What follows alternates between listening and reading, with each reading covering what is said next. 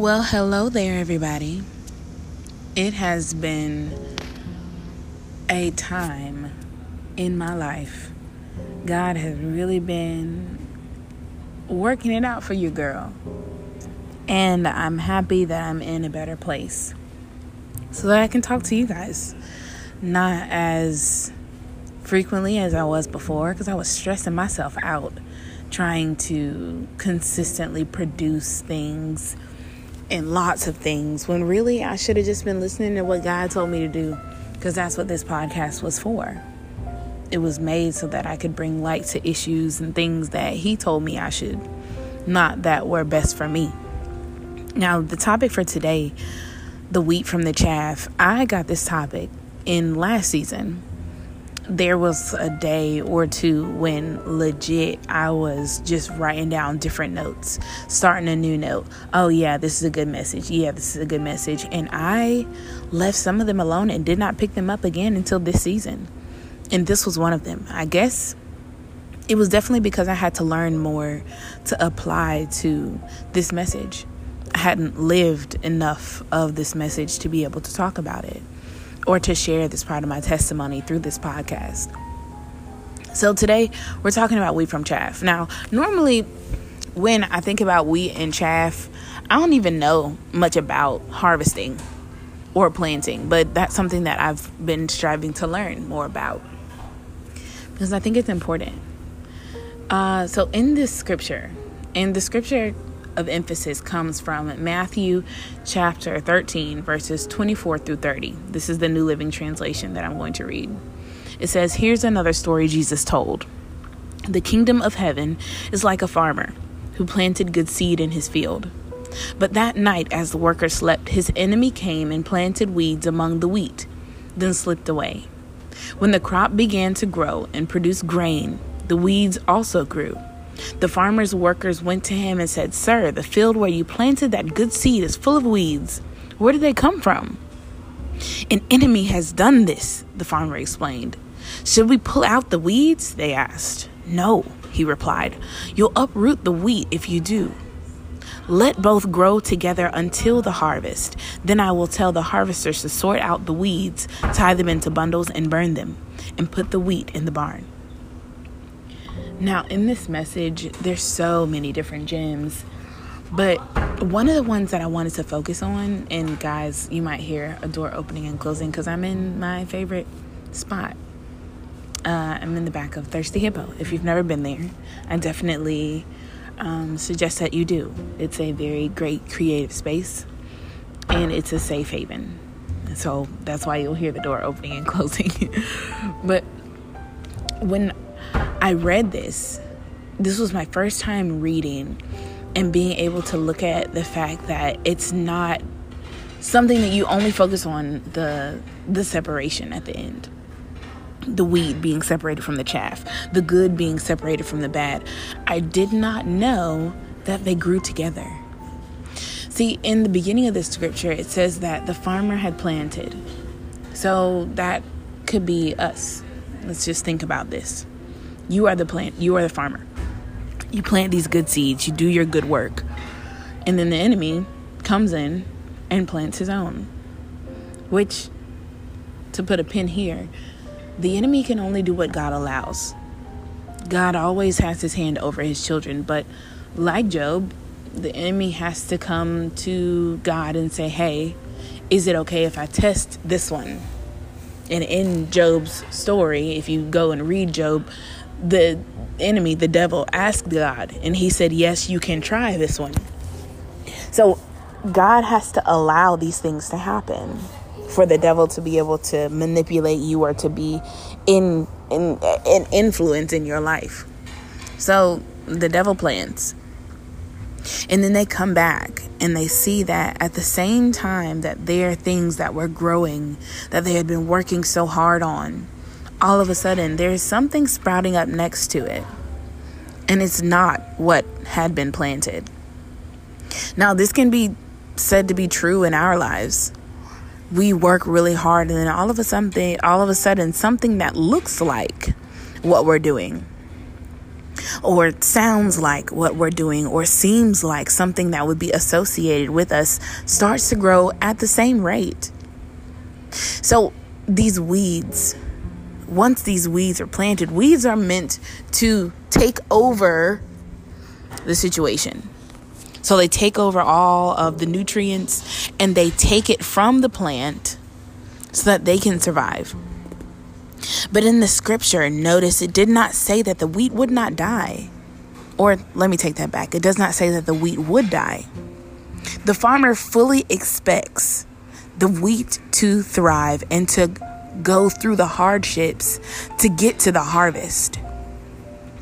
Never does the farmer ever consider the fact that, or it's not put as a point of consideration, the fact that the weeds will take from the wheat. Because the farmer believes that the wheat is strong enough to sustain whatever outside disturbance will come into its environment and still do and produce what it is intended to produce. So, from those seeds that were planted into good ground, weeds were also planted into good ground. We can't stop these things from happening. The devil is always on his job kill, steal, destroy 24 7. But our God is greater, and He's also on His job 24 7.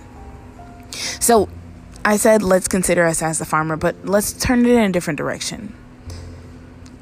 Now look at it as if God is the farmer, and you are the seed that has to grow from the ground. There will be weeds. Now, these weeds will look like different things. And this is where it gets a little personal.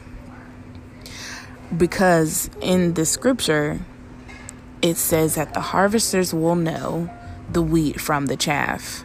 So if the harvesters know the wheat from the chaff, that means that other people who are not qualified or specified in this area might not know what wheat looks like in comparison to what the chaff look like, looks like, but those who are specialized in this area will know. There will be times when people who are around you, and sometimes it is your quote unquote friend, because they really weren't your friend in the beginning, and God was trying to show you that, but you weren't trying to listen. But that is a topic for another podcast. So you're there, and you are with someone who you are growing with. Okay? Because he didn't say to take the weed out of the garden. Because if you were to take the weed out of the garden from where it was planted with the wheat, it would destroy the wheat because the weed is taking everything with it. So it has to grow together. It has to. Sometimes you are put into situations and you have to grow there because the ground is good for you. And you will also become stronger from growing in that same ground where there is turmoil. Now that's not to say that you will always grow in a in a part where you have to fight against the elements, but there are times when you will. And you are strong enough to sustain and to be able to make it to the harvest. I don't know if you guys know anything about planting or about gardening. I'm definitely learning a lot with this garden um, that we have at the youth center. Everything does not survive to the harvest. But the farmer truly believed that the wheat would make it to harvest.